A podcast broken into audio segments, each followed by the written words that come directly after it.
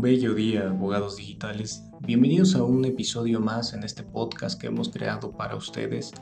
Somos abogados digitales, que afortunadamente ya se encuentra disponible en muchísimas plataformas. Recuerden que lo pueden escuchar en iTunes, lo pueden escuchar en Spotify, en Google Podcast o bien libremente en Internet desde por lo menos 12 portales de la web.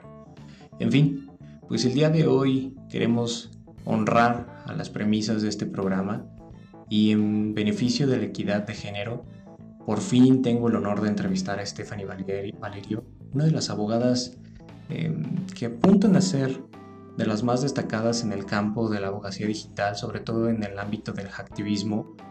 Ya aprenderán de ella y, y por supuesto escucharán su nombre en muchísimos foros y congresos más adelante. El día de hoy estará con nosotros para hablarnos de un tema muy delicado para los abogados que es Deep Web y Dark Web. Para ello, por supuesto, también nos dará una breve noción de cómo funciona Internet, qué es lo correcto bajo ciertos conceptos para, para los abogados y cómo es que se maneja la información estas, en estas tres capas. Por supuesto, esto en el entendimiento primero uno, de desmitificar el concepto de la Deep Web y Dark Web como ciencia ficción, del entendimiento que sí existe, está ahí, funciona, corre, tiene información y usuarios. Y segundo, el saber que no todo lo que ocurre en estas subcapas de la red está afectado por hechos ilícitos. La realidad es que disfruté muchísimo esta entrevista con Stephanie Valerio. Espero que ustedes también lo hagan en el entendimiento de que pues es importante conocer qué está ocurriendo abajo de la superficie para que conozcan un poquito de ella eh, la abogada culminó sus estudios de licenciatura en la Escuela Libre de Derecho, tiene un diplomado en protección de datos por la misma institución, se ha desempeñado en la materia de propiedad intelectual, derecho corporativo y protección de datos personales y derecho digital en despachos tales como García Barragán Abogados. Actualmente se encuentra laborando en las mismas materias, propiedad intelectual, derecho corporativo y protección de datos personales, pero en el despacho Capin, Robinson y Asociados. Y la realidad es que es una de las grandes jóvenes activistas, abogadas que tenemos en el México contemporáneo, una gran abogada digital que, insisto, vale la pena seguir. Y pues sé que disfrutarán muchísimo este episodio como un servidor al cual denominamos en defensa de la Deep Web. Pues este martes de invitado digital se van a gloria con la presencia de Stephanie Valerio. Espero que disfruten tanto este podcast como su servidor. Y les recuerdo que tenemos muchos canales para estar en comunicación. www.jaimediazlimon.com, el correo soy arroba y en redes sociales saben que me encuentran como abogado digital MX. Les recuerdo que esta es una producción del Instituto Nacional de Ciberseguridad MX, un proyecto que hemos construido para concientizar temas de ciberseguridad en México. Esto es Somos Abogados Digitales y comenzamos.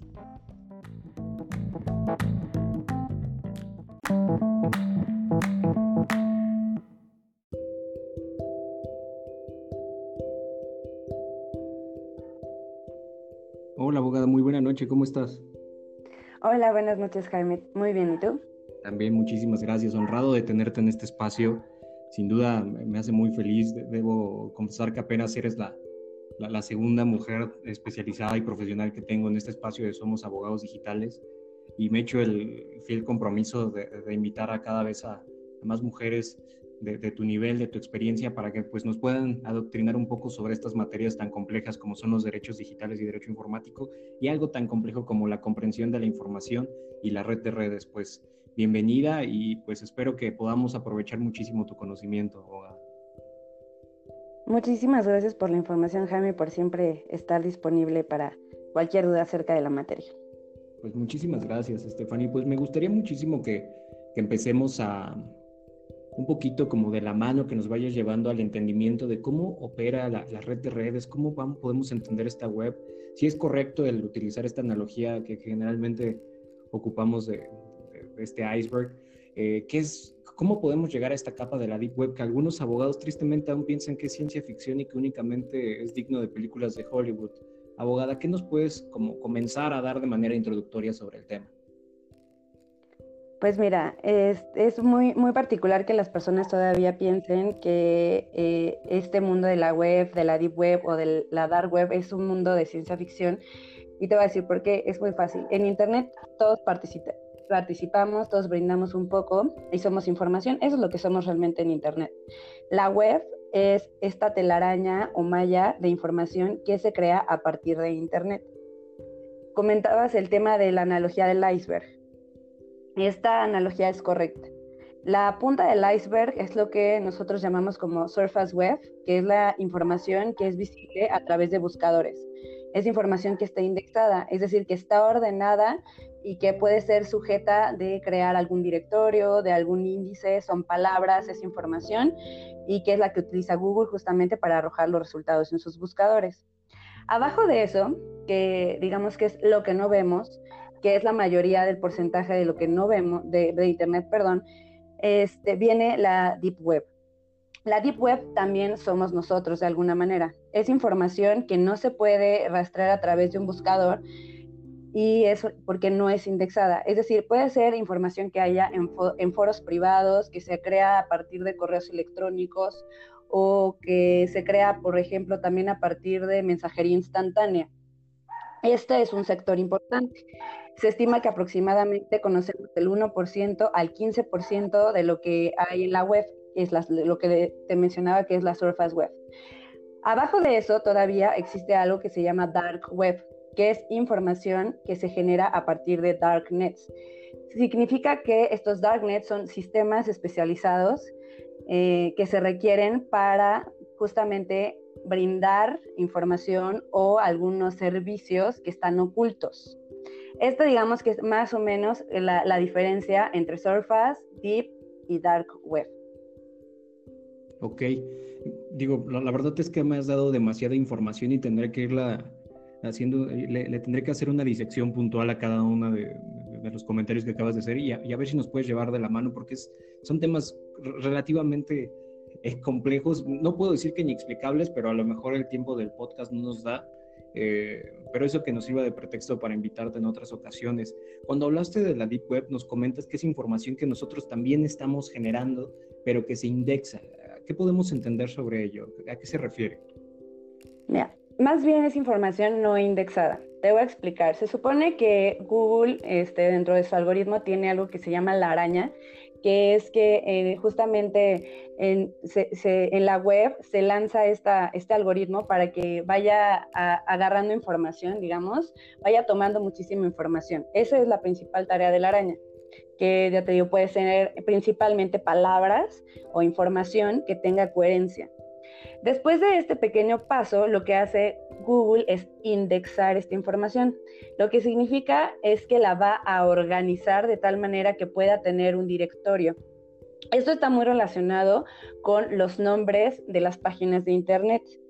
Normalmente el Internet funciona a través de algo que se llama direcciones IP, que digamos que es una dirección que tienen algunos usuarios, más bien que tenemos todos los usuarios de Internet. Después de esto, existe algo que se llama este, nombres de dominio, que son los nombres que se relacionan a las direcciones IP. Para que no pongamos, ya sabes, toda la clave que tiene que ver con números y letras, que está directamente relacionado con Internet, lo que se hace es otorgar una palabra. Por ejemplo, al numerote que le correspondería a Coca-Cola se le pone coca-cola.com o algunas terminaciones. Todo esto, esta información le sirve a Google para ordenarla, para hacer directorios y para hacer índices. Así, de tal manera, cuando nosotros lo metemos en un buscador, esta información se arroja, o sea, se, lanza a los servidores de, Google y Google nos las va a regresar por medio de, respuestas, digamos, de, de apariciones que encuentra dentro de toda esta información que ya organizó hay alguna información que no, no es porque sea ilegal, sino que porque, digamos, esta araña que creó Google no está capacitada para llegar. Hay algunos espacios, como nuestros correos electrónicos, por ejemplo, que no se puede acceder porque esa no es la función de la araña. Ocupo a Google porque es el buscador más famoso, pero así funciona con todos los buscadores que tenemos. Entonces, esta información que está privada, oculta, no nos va a aparecer en el buscador. Por eso digo que de alguna manera nosotros también alimentamos esto. Es decir, también las conversaciones que tenemos en Skype o todo ese tipo de información que seguimos generando en Internet, no la podemos encontrar directamente en un buscador. Es información que no puede estar organizada y que de tal manera que, que la araña de Google no la puede, no la puede obtener. Ok, digamos que pretendiendo un, poquito de, transformar esto en términos coloquiales, digamos que son las palabras clave eh, que en las búsquedas no resultan tan populares para lograr formar parte de estos directorios que generan los motores de búsqueda. Y la siguiente eh, pregunta que te voy a hacer quizá es algo, alguna de las que más odias, pero te la tengo que hacer para que tú nos ayudes a desmitificar al respecto. En, esta Deep Web, ¿necesito ser hacker para entrar? Mira, para, la, para tener acceso a la Deep Web no necesitas ser hacker, porque te repito, finalmente puede ser información que nosotros generemos a partir de nuestros correos electrónicos. Ahora, la Dark Web, que como te explicaba, es, es información que se genera, pero específicamente relacionada con navegadores o sistemas especiales, que es, digamos, la parte más profunda de la Deep Web. En esa, en esa no necesitas ser un hacker, pero sí necesitas un conocimiento un poco más elevado, porque necesitas en primer lugar descargar el navegador, una vez que esté el navegador, necesitas algunas direcciones, que también digamos son direcciones IP, pero que no son como las normales para meterlas. Es decir, dentro de la dark, de la, de la dark web no existe tal cual un buscador o un índice. No podemos poner, pon tu, y voy a poner un ejemplo ilícito porque es normalmente con lo que lo van a ocupar, este, por, por ejemplo, cómo comprar armas y te va a salir algunas respuestas. Eso no existe dentro del mundo de la dark web ni de la deep web.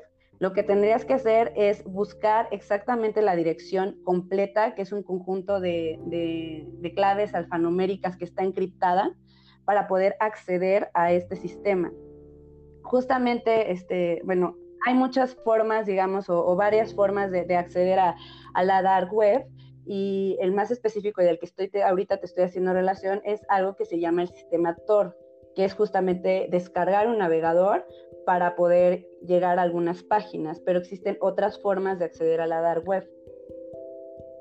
Ok, ahorita ya nos has dado un panorama muchísimo más claro. Conforme lo que nos explicabas en esta capa superficial de, Internet, tenemos la, posibilidad de hacer esta navegación con estos términos resumidos que en la URL no, no, me, no me obligan a tener que textear cada uno de los que componentes alfanuméricos de una dirección, pero ya en estos, ya en este universo de la, deep, eh, de la Deep y Dark Web, ya me veo obligado a tener la dirección particular, precisamente pensando que no existe un motor de búsqueda abierto que me permite esta navegación eh, este, eh, libre, ¿no?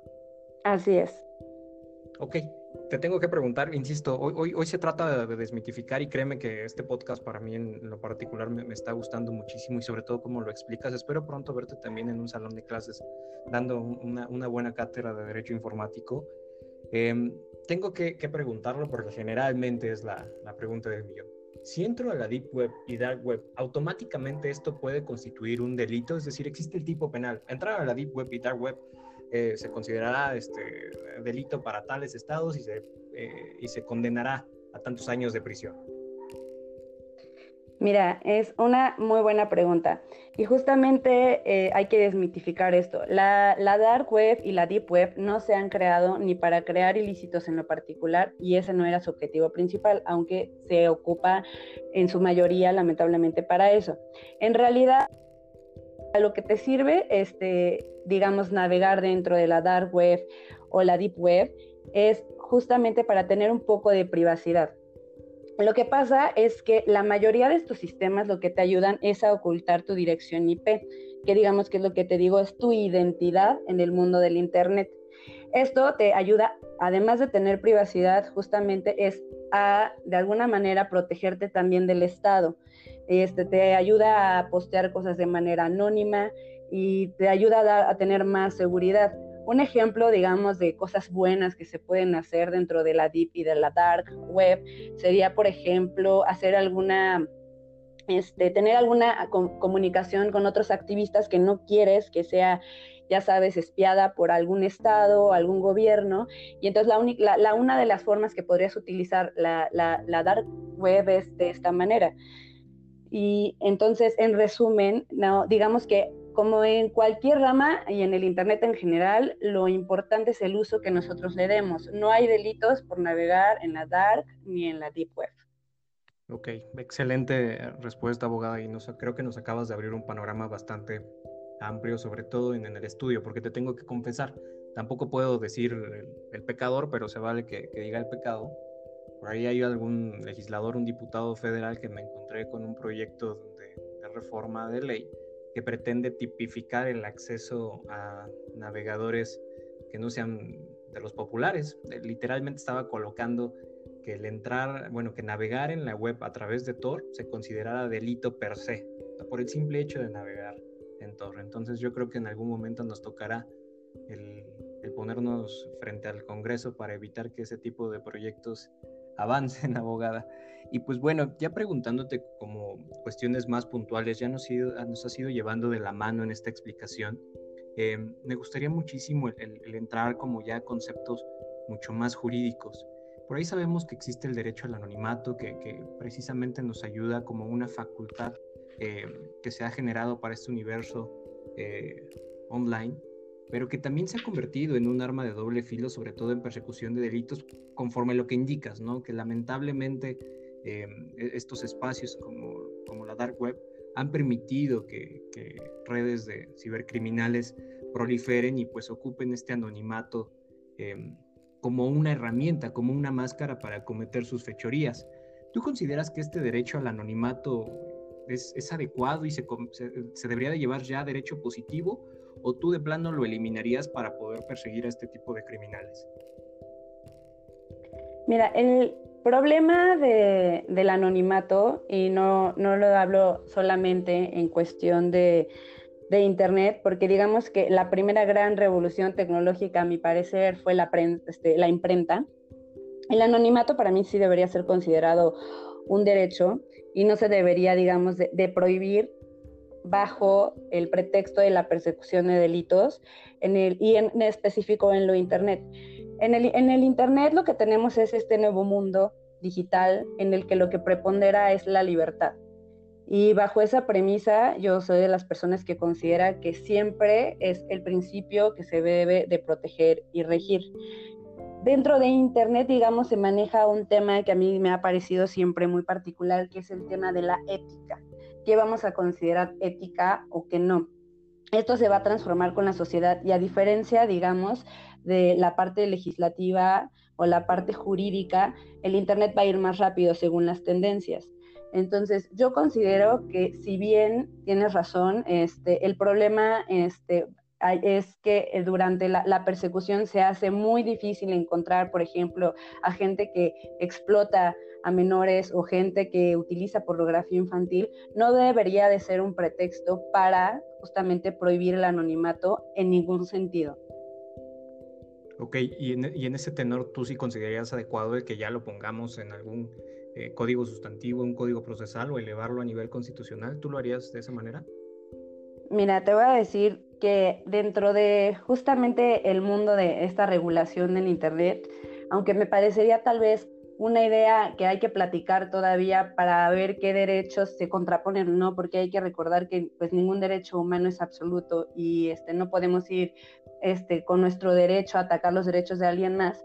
Yo considero que aunque es un tema importante de debatir, hay muchísimos temas más importantes ahorita relacionados con ciberseguridad que podrían ayudar mucho más a la persecución y prevención de los delitos que todavía ese debate. Lo pondré en el tintero, no se me haría una prioridad, este, como otros temas. Ok, perfecto. ¿no? Creo que eh, acabas como de dar en el clavo y, nos ayudas a, llevar un buen camino en la interpretación de lo que, de lo que puede hacer el legislador, en enfocarse, enfocarse en temas urgentes, ¿no? no en temas teóricos que pues hay que decirlo, difícilmente comprende. Pero ya tendremos este podcast, abogada, y ya podremos llevarlo. Mira, antes de que te pongas a regular, escucha este episodio donde habló la abogada Leticia Estefanía Valerio. He escuchado, por ejemplo, algunos debates acerca de los derechos humanos en la inteligencia artificial y me parece que todavía nos falta entenderla, regular cosas importantes y después nos metemos a temas más filosóficos que también son importantes, pero el legislador pues tiene que ir atrás de la tecnología un poco porque la tecnología va a ir cada vez más rápido y el derecho se va a quedar atrás, es una realidad pero tenemos que tratar de acotar esa brecha nada más. Sin duda. Pues precisamente en este, en este término como legislativo y, pensando en la reacción del Congreso sobre este tipo de, escenarios digitales, abogada, me, gustaría mucho preguntarte, aprovechando el estudio que has hecho sobre la materia, ¿tú considerarías adecuado el pretender regular la forma en que los usuarios navegan en la dark web o bien ¿Preferirías que se inicie una iniciativa gubernamental para que los usuarios de plano no naveguen, el tratar de desaparecerla de la faz digital? La verdad es que me gustaría mucho más que ahorita los legisladores o el gobierno entrante, este, que aunque parece un tema que no es prioridad, se dedique muchísimo más al tema de cultura digital al tema de entender que en el mundo del Internet el usuario es responsable de lo que genera y de lo que lee y de esa manera podríamos crear un sistema en el que navegar dentro o fuera de la Deep Web sea algo sano y sea algo positivo en lugar de algo negativo. Porque es importante recalcar que la mayoría de los delitos que se cometen en Internet no son en la Deep Web, aunque son, digamos, más atroces y son socialmente peores la mayoría de los delitos que están vulnerando a la ciudadanía en general se generan en la web que todos vemos.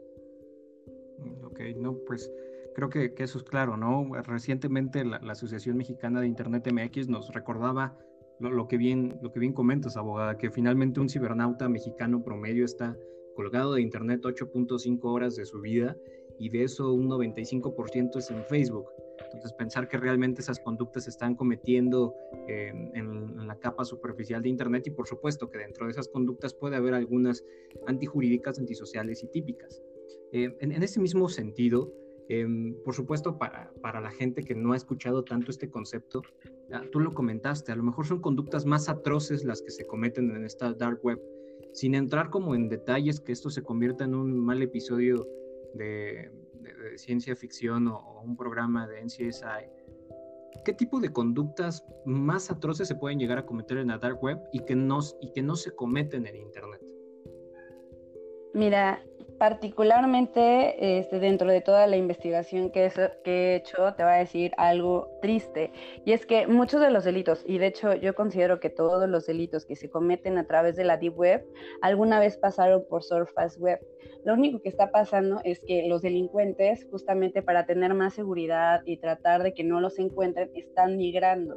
Y tal vez entonces lo único que hace es que empeoran el hecho, o sea, sus casos los hacen más atroces, en realidad te voy a decir qué delitos no es que no se cometan dentro de la surface, pero se cometen más en la deep web, que son, por ejemplo, casos de pornografía infantil, este, temas de contratar sicarios a través de las redes o contratar a personas para que asesinen a otras personas, temas de mercado negro para obtener más fácilmente drogas o armas. Este, tenemos el caso justamente de este, el camino de, la seda o de Silk Road, que justamente se trataba de esto, que a través ya de los bitcoins lo que hacían era pues traficar con cualquier tipo de cosa, lo que hace más fácil, se hace más fácil a través de internet y la deep web.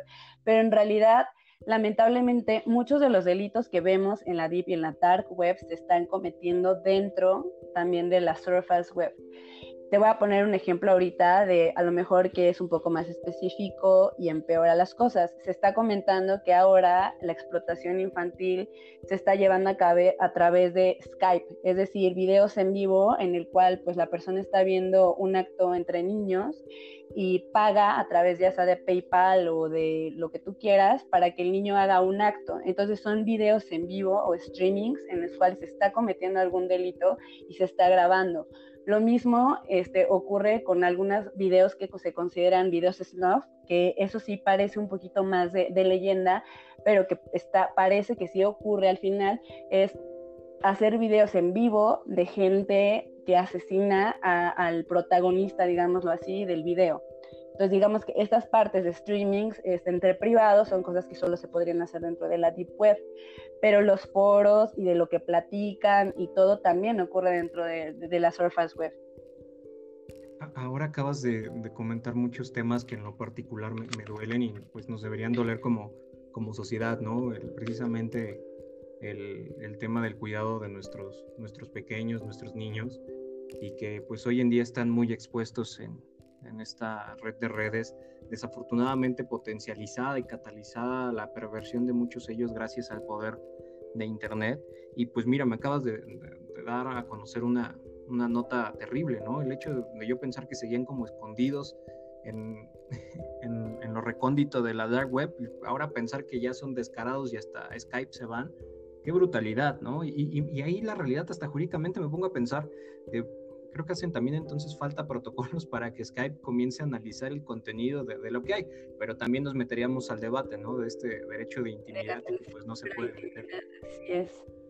Sí, es, es un problema. El problema de Internet es este, ¿no? Que hay, es muy difícil encontrar un equilibrio entre la libertad y la seguridad. Entre más libertad tengamos, es probable que tengamos un poco menos de seguridad.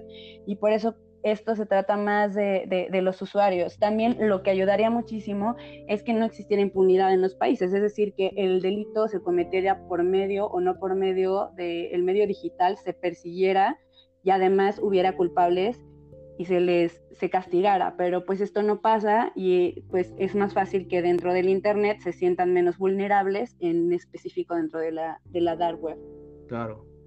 Stephanie, también dentro de lo que comentaste anteriormente, en, en, tu anterior conclusión, tocaste el, tema de los bitcoins.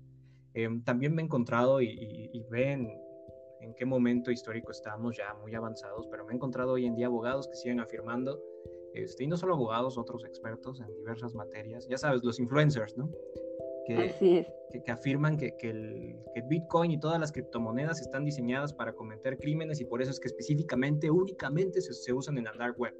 ¿Qué nos puedes comentar al respecto? Mira, el tema de las criptomonedas es un tema muy divertido y y seguramente ya has tenido sesiones respecto a las monedas. Perdón, ahí tengo que hacer un paréntesis. Es la primera vez que escucho que alguien dice que es un tema muy divertido y te, lo aplaudo, porque generalmente escucho, no, es complejo, no, es difícil, me, va a tomar horas, mejor no te lo explico. Entonces está, está padre que digas que está divertido. Pues es un tema, es complicado, pero al mismo tiempo me, parece divertido, porque eh, tenemos que recordar y siempre hay que recordar dentro de, Internet somos información.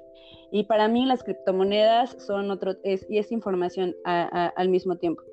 Mira, no creo que, la intención de las criptomonedas únicamente sea el de pagar o hacer ilícitos o ayudar al lavado de dinero o cosas por el estilo. Te vuelvo a repetir, finalmente es responsabilidad de los usuarios de, de esto y del dinero en general saber a qué lo dedicamos. El problema de las criptomonedas va a ser para mí más complicado es el tema de que los países lo acepten como moneda de cambio, que ese ya sería otro, otro tema. Este, pero, pero yo creo que, que si, si, si se especifica, ya después si se van sacando un poquito más de regulación respecto a su uso, tal vez, entonces no, no haya ese tipo de problemas, pero no creo que deban de prohibirse o que sean únicamente para, para crear y o pagar cosas ilícitas, eso sí, no, no lo considero. Es una falacia. Pues yo considero que sí. Entiendo por qué lo dicen y muchos consideran que ese fue su objetivo cuando nació, pero ahorita en este mundo digital y bueno, yo siendo millennial, te puedo decir que realmente por la velocidad en lo que se están haciendo las cosas y justamente porque el mundo digital es una especie de matrix que creamos también nosotros los humanos, pues se me hace congruente que ya se haya creado una moneda que respalde a este mundo, a este, a este ciberespacio. Claro, la, realidad es que estamos viviendo un, momento en que anecdóticamente dejará muchísimas eh, rupturas de paradigmas, ¿no? el intercambio tradicional, el, tratar de abandonar esta moneda física, el tratar de abandonar los, los, bienes tangibles para ahora tener activos intangibles eh, digitales. La realidad es que estamos viviendo un momento que, históricamente pues también afecta la manera en que los abogados concebimos el derecho, ¿no? Digo, el tratar de aplicar las 12 tablas de Justiniano a una criptomoneda, pues ahí es donde nos comenzamos a, romper la cabeza y por él, creo que también en gran medida por eso le preferimos mantener estos temas en la ciencia ficción, abogada, si me lo permites, por el miedo a tener que, decir, pues la verdad es que no lo hemos estudiado, no sabemos y ni tenemos remota idea de qué hacer en esos escenarios. Y, precisamente creo que uno de los escenarios que, ocurre y va mucho de la mano de lo que comentabas, este, este caso de Silk Road, uno de los casos que a mí en lo particular me han apasionado muchísimo y, he tenido la oportunidad de, de leer algunos extractos de, la sentencia, he tenido comunicación con la mamá de, de, de este, este chico Ulrich, eh, Ulrich. Es Ulrich, este, precisamente el entender cómo una agencia de investigación federal logró este, buscar la manera de, encuadrar un, tipo penal eh, precisamente sobre una conducta que aconteció en la Deep Web. A mí lo que me preocupa mucho sobre este, este asunto de, de, de Silk Road y del pirata Roberts es el entendimiento de hasta dónde se puede llegar a meter, por ejemplo, una autoridad investigadora como es el FBI, bajo el entendido de pues están cometiendo una conducta en la Deep Web que tiene repercusiones en el mundo material en mi país, entonces me voy a meter a investigar aunque el servidor esté en Irlanda, aunque el usuario esté en México. ¿Qué opinión te, te merece sobre ese asunto y nos podrías como contar un poco más sobre, tu experiencia de este, de este asunto? acabas de tocar como temas bien sensibles que todo el mundo se pregunta siempre y que muy pocas veces hay respuestas, ¿no? Uno, el tema de la investigación dentro de estos delitos y si hasta qué grado puede ser válido o no hacer investigaciones disfrazándose de otras personas o participando, navegando y cosas por el estilo. Mira, lamentablemente, el eh, así como dices, el Internet tiene que venir a romper un buen, de, un buen de paradigmas. Y el asunto es que no va a haber una forma en proteger, digamos, todos los derechos humanos que tienen que ver con el debido proceso legal, porque todo lo que se haga dentro de la Deep pues sí se hace con la final de que sea oculto no de que sea ilícito, pero sí de que sea oculto. Entonces es difícil, digamos, que pues los centros de investigación o este, perdón, las agencias de investigación o, lo que tú quieras, las policías cibernéticas, pues no, no, no, solamente haciendo lo normal puedan acceder a, a investigar estos delitos. Entonces va a venir a romper un buen de paradigmas también junto con el terrorismo, ¿no? Cosas por el estilo. Va a ser un tema muy complicado está entre la línea de un Estado policíaco que nada más va a pisotear derechos y la otra línea de, pues si se respetan a rajatabla todos los derechos humanos en cuestión de esta investigación, pues posiblemente no van a poder perseguir los delitos. Es un tema bien complicado. El tema de la jurisdicción es otro tema muy divertido y muy complicado también justamente por lo que dices. Estaba yo revisando el convenio de Budapest de ciberdelitos y trata más o menos de establecer eh, la, bueno, para que los países puedan tener competencia territorial si los delitos se cometen dentro de su territorio, pero no explica realmente qué es cometerlos dentro de su territorio. Igual sería cuestión de que nosotros no nos, no nos compliquemos como el Internet. A lo mejor lo que falta es que nos simplifiquemos, pues si una persona, el sujeto activo de un delito está en México, tal vez así lo deberíamos de establecer. El problema es que falta un poco de cooperación entre todos los países. Este convenio es bueno, pero sí falta un poquito más de, de hablarse, de coordinarse para establecer algo que va a ser muy más fácil de ponerse de acuerdo, pero yo entiendo por qué no quieren y es seguramente porque algunos de los ciberataques también vienen entre estados y para otros estados. Sí, sin duda que también ha sido un tema muy eh, voy, a repetir, te voy a robar tu palabra. Ha, sido también un tema muy divertido estos últimos años, en atención de que lo, que creíamos que un, un, este, un hacker con intenciones de, terrorista era aquel sujeto con cabello largo, gafas, este gordito y de anteojos bebiendo su, su, ice gigante.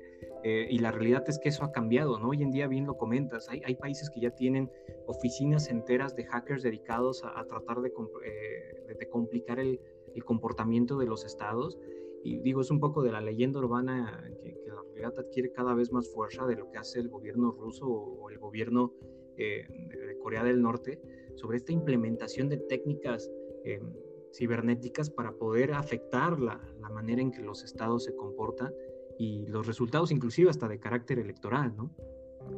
Así es. Eh, justamente yo eso es lo que veo este el problema, no es que no sea tan no, no, es que sea tan complicado el tema de ponerse de acuerdo, porque si lo vemos ya en un escrito, en un aparato legislativo, en una convención, sería más claro para nosotros. El problema es que los países no van a ceder a esto, porque pues me conviene más, digamos, castigar a una persona tal vez que ataque, en este caso, por ejemplo, a Rusia, pero qué tanto me interesa o no castigar a una persona en Rusia que haya atacado a, alguien más. Y el problema justamente también es este, ¿no? Nuestra legislación es, en materia de ciberseguridad pues es muy obsoleta y en realidad no contempla la posibilidad de que más bien sean otros delincuentes que estén fuera de nuestro ámbito territorial los que pues nos ataquen tanto a ciudadanos como al Estado. Sí, claro, y, que yo creo que va a ser también tema de discusión en próximos tratados internacionales, en próximas cumbres. El, está muy padre tu tratado y todo sobre homologación de, criterios para definir delitos informáticos, pero ¿qué crees? Que no hay cooperación estatal y es más, los enemigos vienen desde el Estado, ¿no? Creo que ese va a ser un tema muy caliente en materia de política internacional para los próximos años y que sin duda pues nos va a tener ahí al filo del entendimiento de cómo van a reaccionar cada uno de los países soberanos.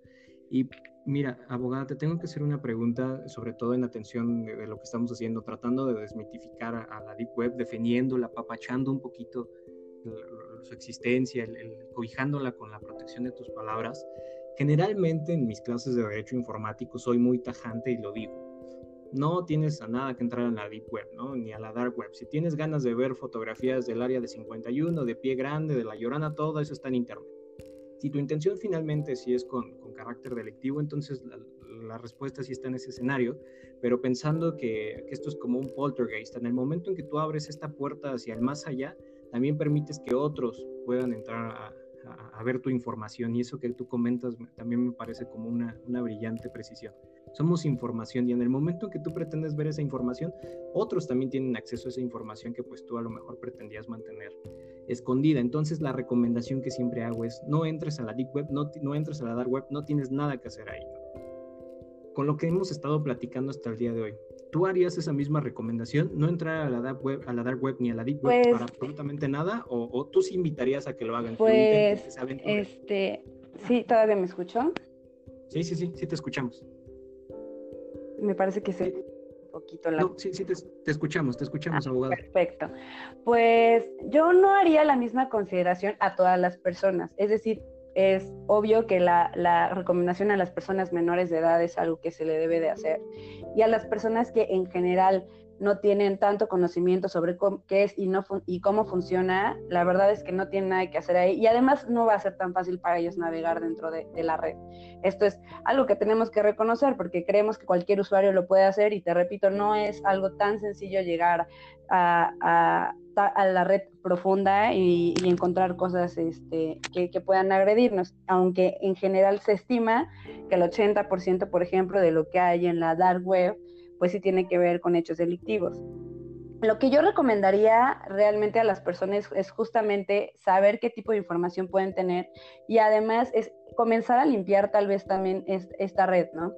Puede ser que nosotros como usuarios podamos ayudar o no a este, justamente que las policías cibernéticas, a falta de, digamos, apoyo, de conocimiento, de infraestructura, a poder ubicar algunas páginas que puedan afectar a los ciudadanos, a lo mejor creando una línea de denuncia de páginas como lo que sería antes el spam o más bien ahorita el spam o algo así para empezar a ubicar entre usuarios a qué páginas no deberíamos acceder o qué páginas se dedican, por ejemplo, a la explotación de, menores.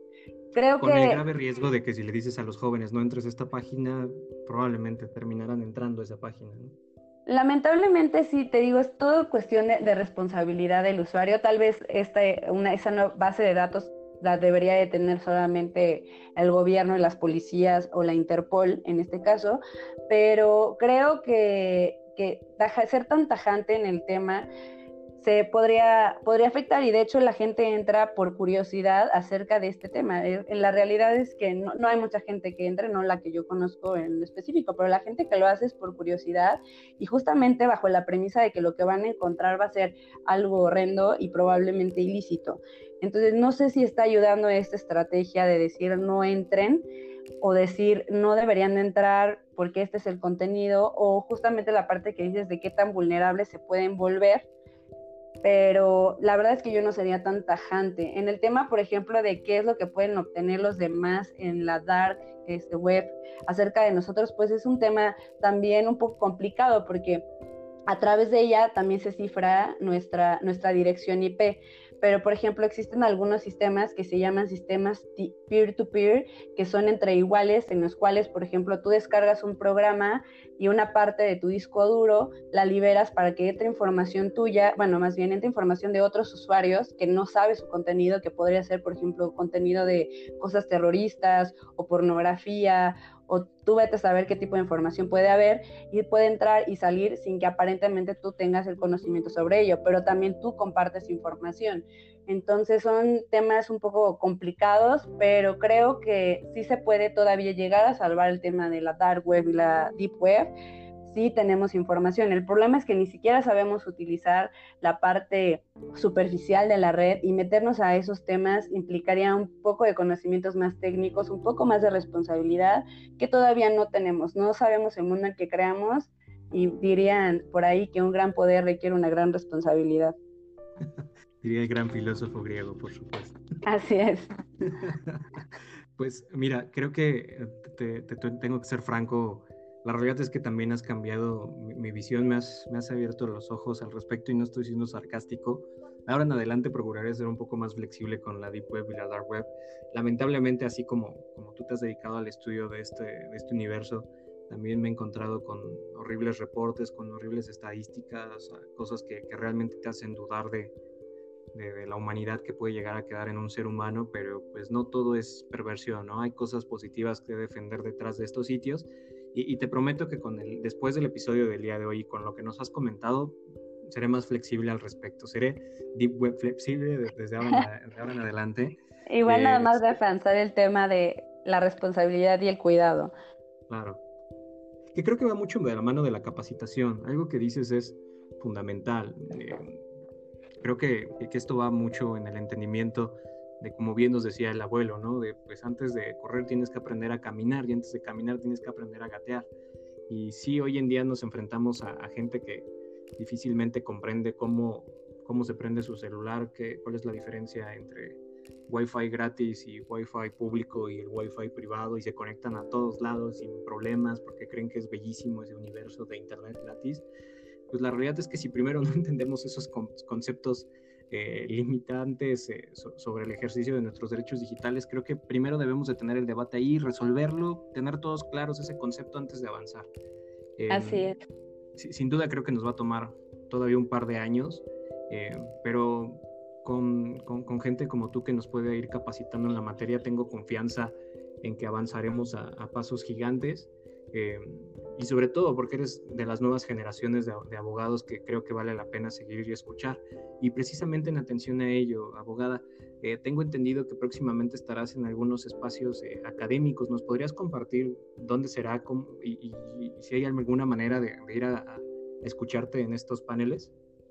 Sí, pues mire, yo mm, me dedico también a la parte de activismo y la próxima semana, el día 4 de octubre, a las 9 de la mañana, estaremos en una mesa hablando de la importancia de los derechos de la protección a activistas, en lo específico a los defensores de tierra y territorio, junto con eh, la gente de Amnistía Internacional.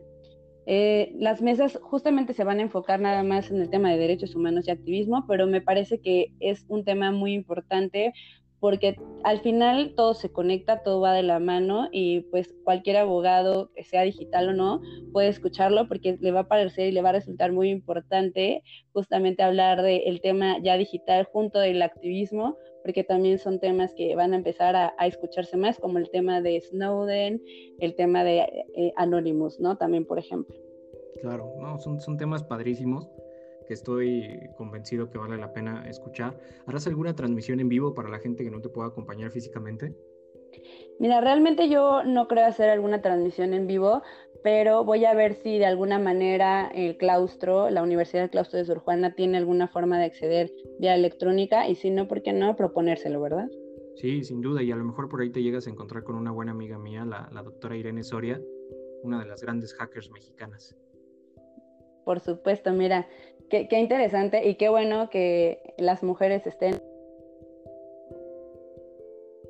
cualquier tipo de, aspecto tecnológico y jurídico y qué mejor que conocer a una hacker para que también nos dé su punto de vista. ya te estaré poniendo en contacto con ella porque justamente su, tesis doctoral es sobre hacking ético, entonces no es, también otro tema padrísimo que da como para 30 mil podcasts.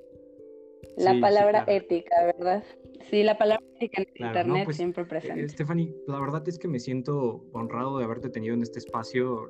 Por el formato de podcast no podemos alargarnos más. A mí me gustaría muchísimo tener una, buena taza, una buena taza de café o una copa de vino y que esta charla durara tres horas. Estoy aprendiendo muchísimo de ti, pero em, te quiero proponer algo. Te dejo abierto este espacio para unas próximas entrevistas.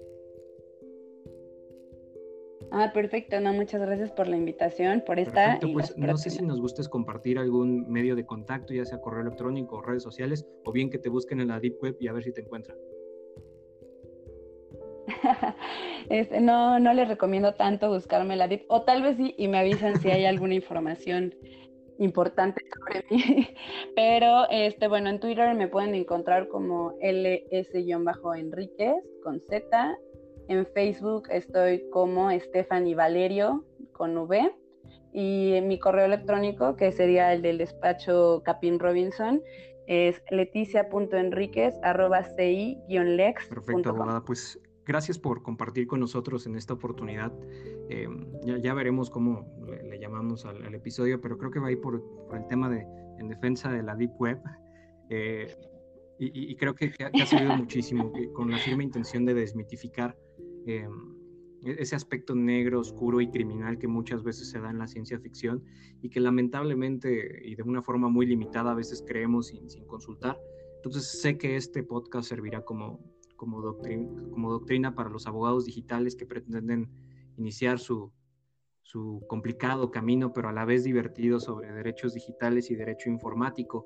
Pues no me queda más que despedir el episodio del día de hoy, recordarles que también podemos estar en comunicación a través de la página www.jaimediaslimon.com, el correo electrónico soy arroba jaimediaslimon.com y en redes sociales, Instagram, Facebook, este, la, fanpage de Facebook, eh, Twitter, también nos encontramos como Abogado Digital MX y pues también eh, estamos eh, galardonados con el hecho de saber que ya eh, tenemos el patrocinio del Instituto Nacional de Ciberseguridad MX, precisamente con esta firme intención de lo que ya nos comentaba la abogada, ¿no? Esta concientización y esta capacitación sobre temas que si bien son divertidos, también hay que tratarlos con, con respeto sobre nuestro uso de derechos digitales.